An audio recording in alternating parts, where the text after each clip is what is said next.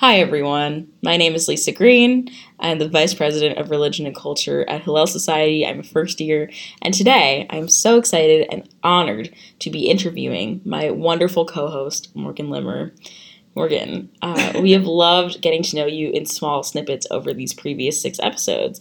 But if you could just, for anyone tuning in for the first time, give a little synopsis about yourself, class year, major, things you do on campus, anything else you want to include. Okay, cool. Um, well, as you've probably heard before, if you've tuned in before, uh, my name is Morgan. I'm a senior, graduating in a week.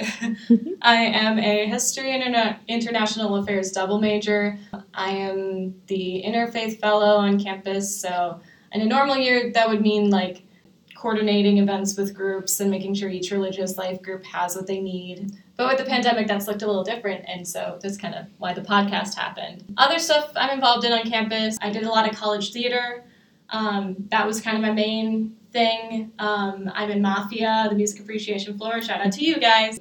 So that's where I live. Uh, so I hang out with them a lot. But yeah, that's that's basically what I do on campus. That's so cool to hear. Um, and we'll definitely get back to the interfaith fellow piece of it because I think that's so interesting. but starting with the topic of the day, mm-hmm. uh, let's delve all the way back. And starting with the very beginning, what were your first memories and experiences with Christianity? Yeah, so I grew up um, Missouri Synod Lutheran. So, like, quick overview there's like in Lutheranism, there's like Missouri and Wisconsin Synod, and then there's like evangelical Lutheranism. Mm-hmm. So there's kind of a split there. So we were on the Missouri Synod, which was less evangelical. That doesn't mean that I didn't grow up with evangelical things because like a lot of the books and lesson curriculums are distributed by like evangelical publishers, but like I technically didn't grow up evangelical. But so I grew up in a very traditional Lutheran family. Um, we'd be at church like three or four times a week. Um, my dad was in the choir. My mom led Sunday school stuff.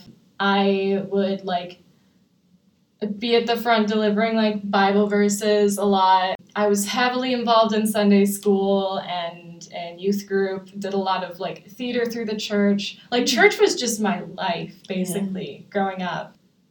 Everything I did. uh, I sometimes I would sing in the choir with my dad. Mm-hmm. Yeah. So. Well, I'd love to let's pick that apart piece by piece. Mm-hmm. So, starting with the music of it all, what are specific songs that have stuck with you and mean a lot? Oh boy. So, there's this one song that I really liked called El Shaddai, actually, that we would sing. That was a very beautiful song. We also sang Days of Elijah that was always a bop.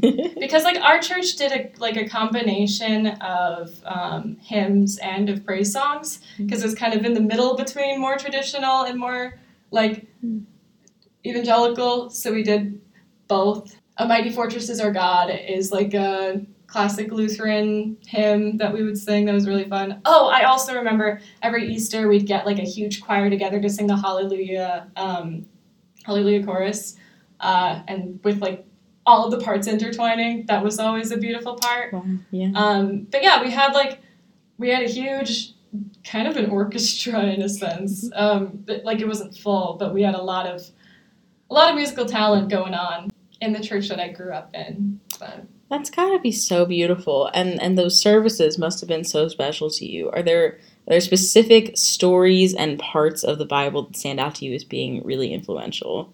Like in my childhood or just Let's start with your childhood and then we can come back to now mm-hmm. in a few minutes. Gotcha. Yeah. So I as a kid I really liked the um, story of Moses. I think it was specifically because of the Prince of Egypt um, movie. that was movie. beautiful. So that was fun and we'd always like reenact the plagues or like reenact Passover in Sunday school and even though that's like a very serious time. Like we would have fun with it. Are there any stories of like holidays or specific days your church put on? Um, like what were the plays like? Ooh, oh, yeah. okay, okay. So um, every Palm Sunday, which is the Sunday before Easter, where like Jesus rode down in a donkey to be like adorned by the people around him, and then he was betrayed later, like that Thursday. But every Palm Sunday, like it just has the most beautiful music and like they had this really cool lighting so it looked like there was palm trees on the ground and you'd have your own palm trees that you throw in the ground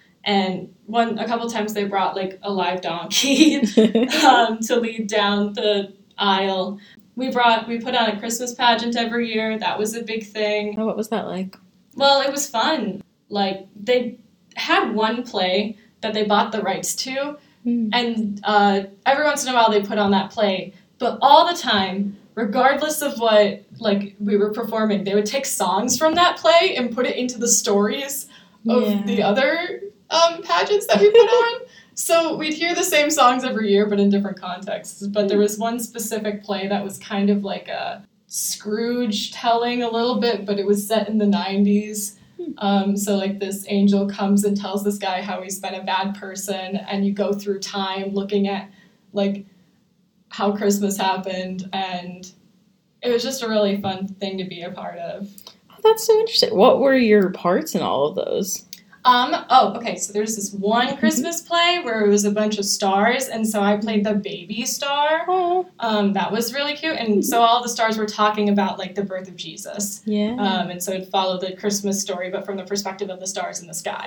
Um, that was written by somebody in our church. But that was a really fun one. Um, in the pageant, I did a lot of like like dancing roles because I was a kiddo. Um, Yeah. There was like an orphan scene, so I would be one of the orphans. Um, but there wasn't any like standout role because I was a kid other than the star one. But it was so fun to be a part of. Can you tell me about Sunday school though? That community, those people, those experiences. Oh boy, Sunday school. Sunday school was so much fun. Like every day we'd go to like our little little classrooms sectioned off by grade. Um, it was sectioned off from like like kindergarten to third grade, and then the fourth to sixth graders were upstairs, and they were the cool kids. Um, but like in kindergarten to third grade, like you'd go to your classroom for a little, little bit, and you'd wait until you heard the Good Morning song. oh. Um, they would play the Good Morning song, and that's when all the kids ran in screaming to like the main area where we'd. Uh, it was large group where they would like give the Bible lesson and have little skits that like teenagers put on, do a lot of songs, sometimes pass around snacks, sometimes watch videos. So we'd have our own little. We didn't have like kids services. Like all the kids went to the main service, and then we'd get like Sunday school in between. Oh. Um, so that was always fun. I loved Sunday school so much growing up. Um, and then when I was in, I think starting in like fifth grade, I started helping out in the K to three area. Oh, nice. So I ended up for most of middle school and early high school, I ended up running the music program for the children. Oh. Um, so so what kind of songs did you lead? it uh, just like like uh, every move I make, which is a if you if you if you grew up Christian, you know that one. Um, we had this song called "Stop" that was like all the ways of being a good Christian. All the letters in "Stop" like was talking about how you. Uh, I guess confront sin, but it was really fun. Um, Nice. there's a song called "My God Will Meet All Your Needs." Hmm. That was fun. They're just the actions were really fun. Dancing Yeah. around to it was good. Oh, we had this one song called "Get Down," where like you'd basically be doing push-ups by the end. Like it's a very physically involved song. But yeah, lots of fun in Sunday school. Really Aw, great. That's awesome. And you must have forged so many connections with different people and had such an influence over the kids who you were hel- who you were helping and who you were teaching the music to. And that makes me wonder about the other connections forged through church and through faith. Mhm. So, who were your primary role models and the people who stuck with you? So I'd say, like family wise, um, my grandma's a huge role model. Mhm. Um, she always modeled the faith. She was like constantly like checking up scripture to like make sure she was following, but she also had like the most gracious heart. Um, and she loved fiction. She like uh, threw like Lord of the Rings parties um, back so in the fun. day. So um, she she's still alive. Um, and I don't know, she's just such an inspiration. Um, Yeah. I don't like follow the faith the same way she does, but Mm-hmm. like I I admire her conviction. Yeah. Do you? What was it like growing up and ha- and having those discussions with her? Like, did you ever kind of talk about how you saw faith differently? No, I kind of fell in line with whatever my family said. Yeah. Because I really wanted to, like, be the good Christian child in their eyes. I wanted to be the model church kid, uh, so I never really questioned anything. Right. Um, That's such an interesting kind of part of growing up, just starting to look around and realize maybe there's a different way to do things. Do you think Mm-hmm. there's a specific moment for you when you're like, maybe this isn't exactly what I want to do? Yeah, there's.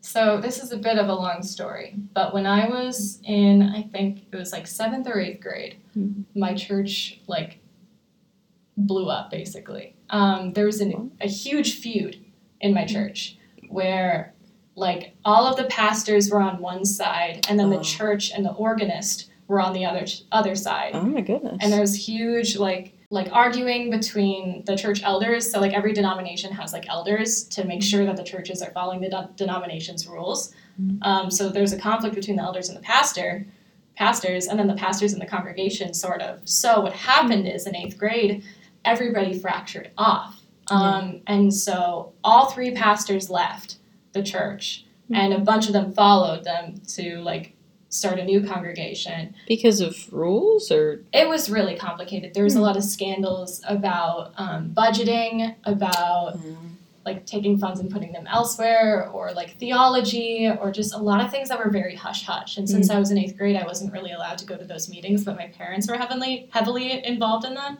right. So there was a lot of things going on then. That to this day, I don't really understand all of it. But what I do understand is that my parents sided with the pastors and I sided with the congregation because I didn't know anything, right. but I knew the people. And I was like, I can't just give up the people that I grew up with just for these pastors. just for these pastors. And like, I loved the pastors and I still have a close relationship with one today. Mhm. Um, but it was just, I was so in the dark, and all I knew is that my friends were like upset and hurt, yeah. and I was like, I can't, I can't go with you. You have to stand by them. Yeah, and so for a while there, um, for a couple years, I wasn't allowed to go to sermons Oh. in um, the church because I stayed behind. Like I was allowed to do Sunday school stuff. I was allowed to do all the youth group stuff. Um, Mhm. But for specific reasons that I, honestly I still don't understand, um, like I wasn't allowed to go to those sermons, and so I just kind of hung back. And then I've always felt like a weird disillusionment, like like I was kind of performing Christianity, even though yeah, Like how so? like like I loved the community and I loved the activities I got to do, Right. but I kind of didn't really buy it. I guess Okay. I don't. I don't know really. like what describe it. specifically? Yeah. Just like I, I don't know. Like I, I believed in Jesus, but I there was just something off. I can't really put any words Hmm. on it. Um, but that event really like solidified kind of my disillusionment with it all. Like I yeah. tried to stay involved, but I was like that was also at the time that I started going to public school and meeting a lot of friends who weren't Christian, friends who were gay, friends who were like agnostic, Hmm. things like that. And I was like, wait a second, This isn't the only way. this isn't the only way. And I learned a lot of things that I'm still unlearning. Yeah. Did you ever talk to your parents about how you're feeling? For oh, disillusionment. Yeah, and and the conflict about the church. I've talked about it a little bit. It's kind of a difficult time in all of our lives. So I like we're good now, obviously, and like mm-hmm. I go to the same congregation that they do like when I'm in New Mexico and stuff. I didn't really I never really opened up about my disillusionment um, until like the pandemic because I was home. Um, yeah. I kind of was scared too because like Lutheranism is just so baked into our family. Right, right. Um, like throughout the generations. Yeah. Yeah. Yep. Um, so yeah, in high school, I kind of just stopped going altogether. Like I would go in holidays, and my parents wanted me to come along, but I stopped going to that other church around ninth or tenth grade. Right. Didn't do anything for two years, and then I found this other church through like a family friend. Her name is Annika. She's great. She's also a role model. Um, Nice. she um, told me about this church, Eagan Hills. Well, Eagan is a town in Minnesota. So I started going there, Hmm. and I was definitely a lot very disillusioned because like my politics didn't line up with traditional Christianity at all. Yeah. Um, and then I had a lot of issues with some of the teachings. But I started going, and there just happened to be a class of seniors like all my age, that was like huge. Like there were like 15 of us when normally there would be like maybe four per year. I really connected with their youth group just because of Mm. how active and passionate everyone was about doing like philanthropy or doing missions. They didn't Mhm. take and like they didn't have a part of the service where they collected the offering. They just had like offering buckets in the back if people wanted to donate, but they never mentioned it. It was just Eagan Hills, even though I don't agree with some of the politics there, like they really had a congregation of people who were on fire for doing good. Mhm. Like they were active in their faith. That's so And inspirational. that. Yeah. Um, Did it kind of line up more with you politically? No. Oh, okay. well, I guess I guess a little bit more. Like they were they weren't outright like political in some senses. Um, they didn't preach it. They didn't really talk about politics when they preached at all. That's good. Um, and they didn't they didn't really say anything hateful or anything like that. Um, Yeah. More inflammatory things were said in my older church, Mhm. but uh, it's just the way that they acted out their Christianity. They had this real deep deep empathy for people It's beautiful. and a passion to like serve.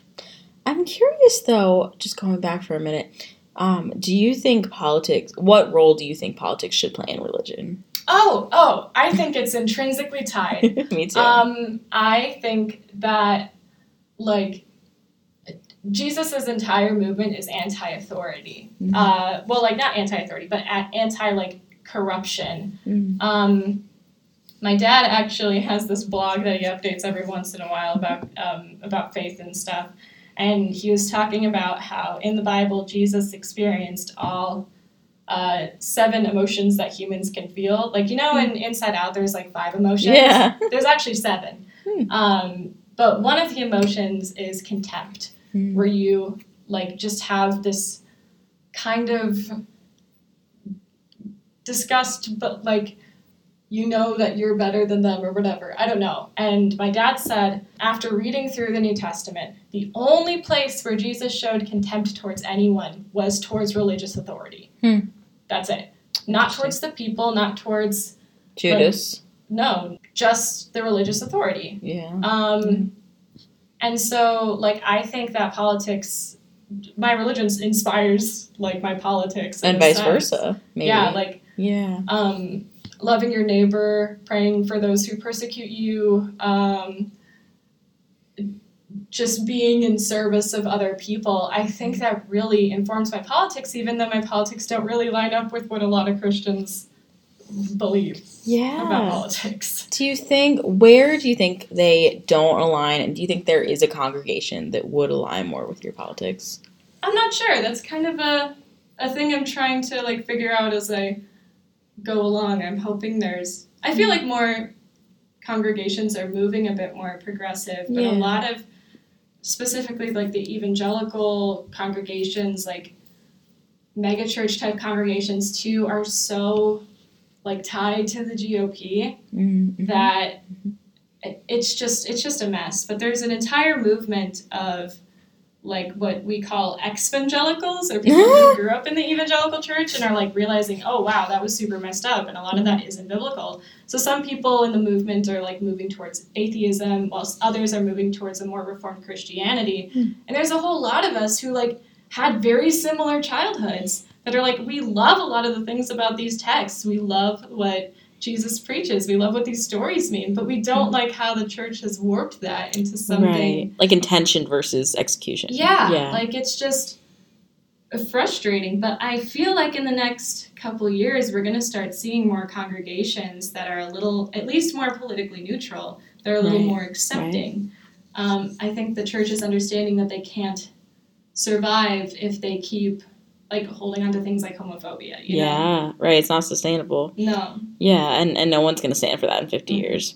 totally. Um, that's so interesting. And I think it moves us well into where you are now and what the last few years of your life have been like. So going forward, Mhm. how how has your religious life been in college? What was the transition like there? So, end of high school, Morgan was very disillusioned. I loved Eagan Hills, but I was getting more and more agnostic as the days went on, probably.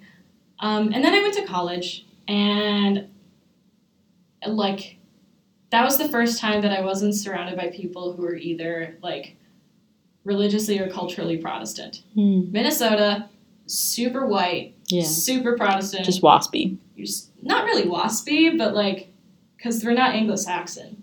Oh, interesting. Yeah, um, we're a lot more like Nordic and stuff, Scandinavian. Oh, yeah, I Um, guess that makes sense. But uh, yeah, super white. Um, I knew like maybe five total combined like Jews and Catholics. Wow. Yeah, it was all Protestants. That's really something. Uh-huh. Yeah. Um, and so, well, I mean, like I knew atheists and agnostic people, but they grew up Right. culturally Protestant. right, going right. Lafayette. Like like a formation of common experiences. Exactly, Yeah. yeah. Yeah. And then going to Lafayette, that couldn't be further from the truth. Like Yeah. I knew so many Catholics, so many Jewish people. Um, yeah. And it kind of reversed where I'm like I can count the Protestants like on my hand that I know, um, or people who grow up that way. And so I was really like, it wasn't like a cultural whiplash, but I was like, oh, other places aren't Protestant. what? yeah. And so then I started to like have a lot of conversations with people from different backgrounds. Mm. Sound familiar yet? Um, but like I started like I talk about her a lot, but like Alana Goldstein, um, she was so inspirational to me because she just talked about how much she loved Judaism and how much uh, like her customs meant to her, the music, uh, the food, just like everything about Judaism. Like she was on fire for that, and so I wanted to talk to her, and then I wanted to like talk about my experiences with faith and kind of in a funny way um, like talking to other people about their faiths kind of re-solidified my own yeah. it really made Yeah. me like look at the core values and commonalities so powerful. and i was like wow other people are passionate about their faiths i can be passionate about mine and it doesn't have to align with how i grew up um, but i can still like love it and stuff and it doesn't so- need to be a conflict. yeah, no, not at Yeah. all. Um, so, like, that was really foundational, and those conversations kept happening. Um, there was one show we did called Disgraced that was about, like, a lot of, like, themes of, like, Islam and having trouble in America and stuff. And it was a really messy show. Um, like, it was a great show, but there was a lot of, like, messy dynamics in it. But I got to learn a lot about Islam through that show and through the actors in that show who practiced. Um, So we'd have a lot of these like late night conversations about like what Islam meant to them. Um, and I thought that was so cool because I definitely I don't think I've ever like met a Muslim person before coming to college. Wow. So just stuff like that. It was fantastic. And so You know, I'd love to talk more about that. Mhm. Um, so what were your first what were those first conversations like? Where like did you have any preconceived notions of other religions that were kind of popped? you kind of have this idea of like absolute truth hammered into Mhm. you. Mhm. Um, I don't know if that's a thing for other religions too, but for Yeah. my religion, it was like what you practice is the truth, and what everyone else is practicing, although it might be good for them, is not the truth. Yeah. and so sure. very quickly, I learned that I needed to kind of step back and let people speak to their own experiences. Um, and once I started doing that, I realized that I could more easily start sharing like the values I hold dear because you're listening to other people and taking it in and like re-examining what you believe. Mhm. Um, so a lot of those early conversations, I feel like I had this false confidence that was like, even though I was disillusioned with religion, I felt like I had the absolute truth, and that was couldn't be further from reality. Right. Um, but it was a really good learning experience of how to speak to people about their faith. It's so interesting. Are there pieces of different faiths that you've kind of brought back to your own understanding of faith? Mm-hmm. Um, I think from like Judaism, it's really re-examining how community works because like Mhm. you, you grow up in the congregation and you know that it's there and everyone goes to church like three times a week and stuff but like i don't think we really emphasized like that the congregation is a community i guess something that you can return to some like a group that's always or supposed to always be there for you and so when my parents moved down from Minnesota to New Mexico and they started to go to a new church, like I really coming back from college, I was like, okay, I'm gonna try and like invest myself in this community. I'm going to get Yeah. involved, like learning everything about everybody else and uh, making those connections. And even though I was only there for a short time, it was really fruitful. Um, so that's something I got from Judaism. That's a great takeaway. Mhm. Uh, I'm curious, speaking of the church in New Mexico, Mhm. what was religion and those experiences like during the pandemic and when we were all home? Oh boy. Okay. um, in the pandemic, uh, like I was home in New Mexico, didn't know anybody Yeah. because my parents recently moved. I didn't really have many friends, uh, but we would uh, every Sunday get up at like ten to live stream the service because our church didn't have any in person. Yeah. I think they're actually just starting to have full in person now. Wow. They really held off for a long time, but they had these like Bible study style sermons with the pastor and a couple worship leaders.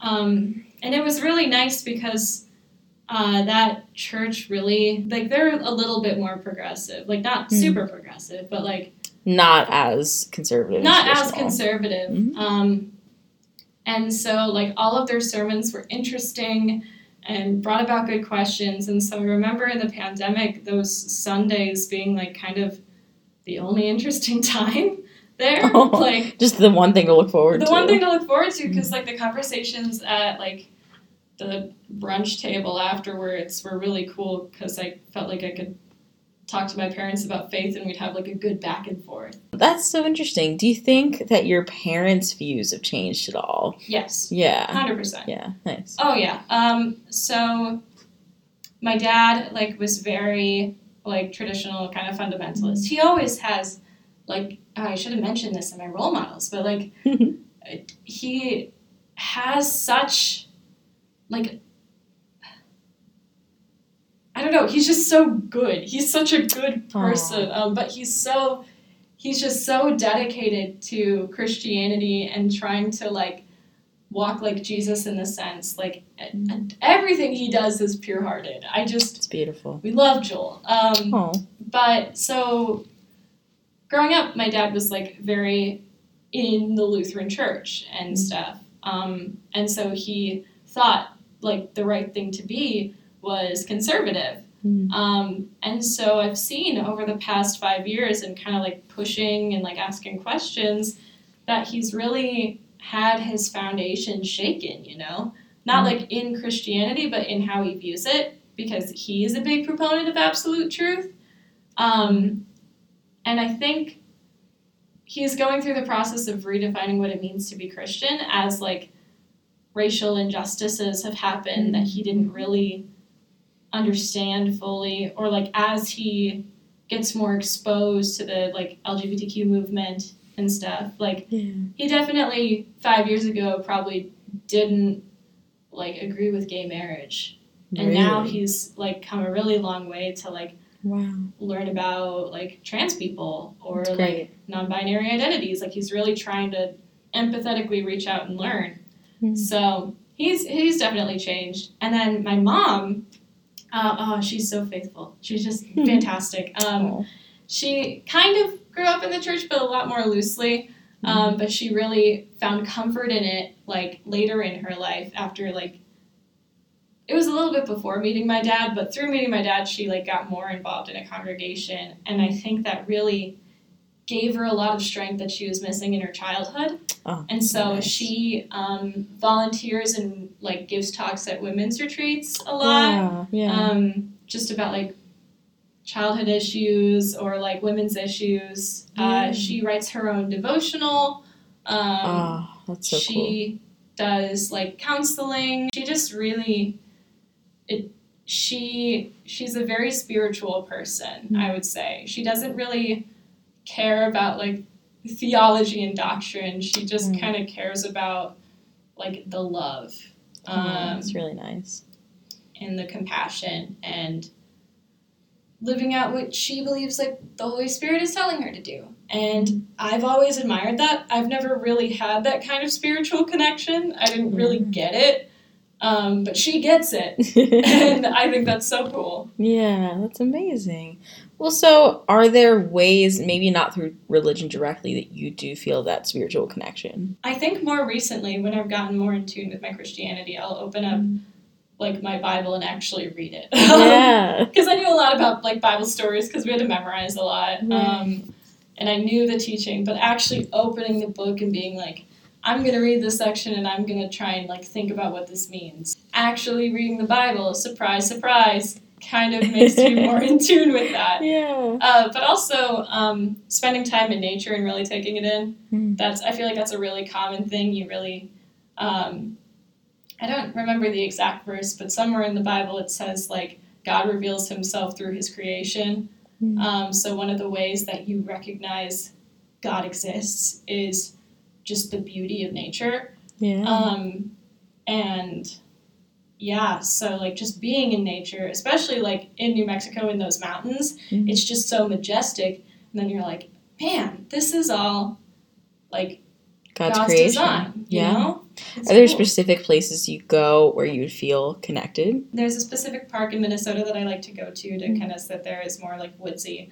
Um, I can't go there anymore. There's the the Sandia Mountains in New Mexico are beautiful, um, and there's like forests on top of the mountains. So you have, you're surrounded by this green and looking out into the expansive, like not desert but like dry area. I don't know anything that's vast. Anything Yeah. that has a large scope. Are there any places at Lafayette that you feel kind of give you that connection a little bit? Uh, Lafayette in the fall. Yeah. I think. Um, yeah. Well, because Minnesota never really had fall. We had fall for two weeks, it was, and then it was just like it would snow or it would blizzard, and then it would be slush for like two more weeks, and then it would be like six month winter wow. um, yeah. because cold. But fall at Lafayette, just those big trees and like the nice autumn breeze and the smells in the air, like all of that, you just kind of sit back and it, like once you recognize it, you're like, wow.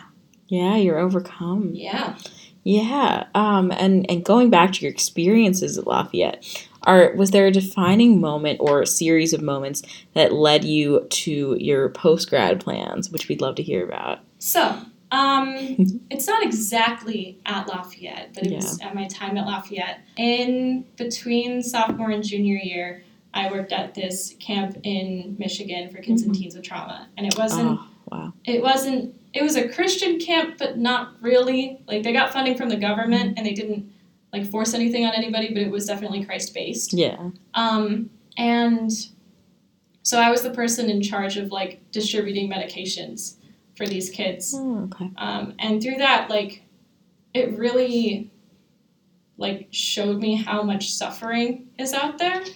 Um, it really showed me how much, how much suffering and how much pain there is, Mhm. but also how much, like, how all of the staff members embodied Christ. Yeah. Um, so how much all of the staff members who were Christian, um, well, like all the staff mem- members were Christian, is what I'm saying Right. um, they all embodied that like mission of servitude. Mm. Um, they didn't really care about doctrine all that much. Um, I remember one of the reasons I was excited to work there was because they um, they had some kids up for adoption and uh, on their sheets they let the kids say that they wanted two moms, so they wanted gay Aw. couples to adopt them Yeah. um, and they were really affirming of like LGBTQ teens and That's stuff. amazing. So that was really cool. But even in the hardest times, all of these kids have some sort of trauma, um, and it all like manifests in like either like violent outbursts or like uh, inner issues. Like we like kids would run away and we'd have to like and counsel them. counsel them. Um, we had to, like, we were put through this really rigorous training of like restraint, but it was like supposed to be like therapeutic restraint in a sense. Like, if they were a danger to themselves or other people, which happened a lot, like, you'd have to be able to hold them so they wouldn't hurt anybody. And there were some really like emotionally tense times where we had to do that.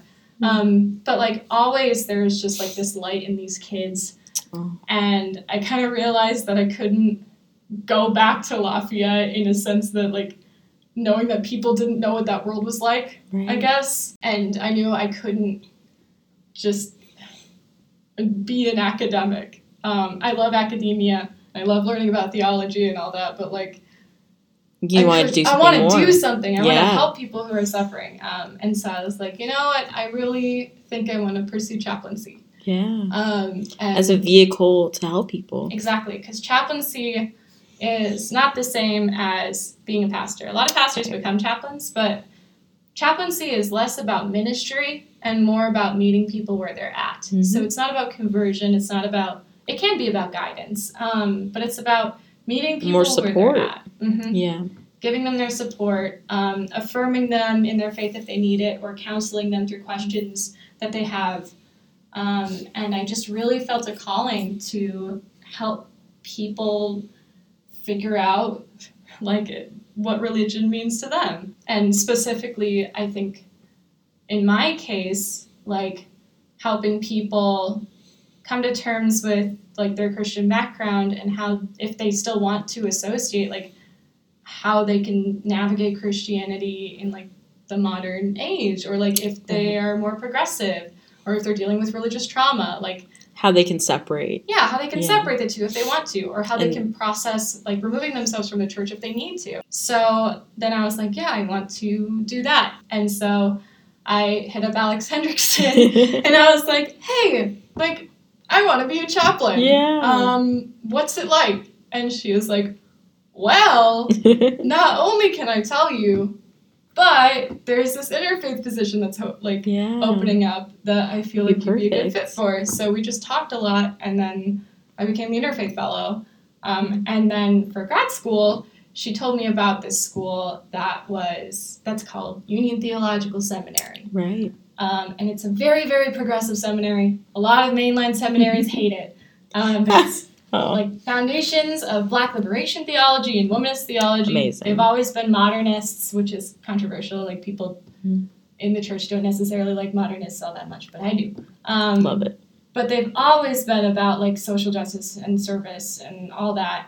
Um, and they have some really, really cool scholars there. The- all of the scho- all the That's professors amazing. at Union are fantastic. And so um, Alex was like, "You should apply there," and I'm like, Definitely. "Well, okay, I'll try it." Yeah. Do you know, like, when you're a chaplain, would you be a chaplain for anyone of any faith? Yeah, I think um so like I got into Union, Amazing. fun. Congrats. full scholarship, amazing. The best. Great. So um through the Master of Divinity program, which is what you get if you're going into something pastoral or something ministry based. Right. Um I'm getting mine in chaplaincy and interreligious engagement.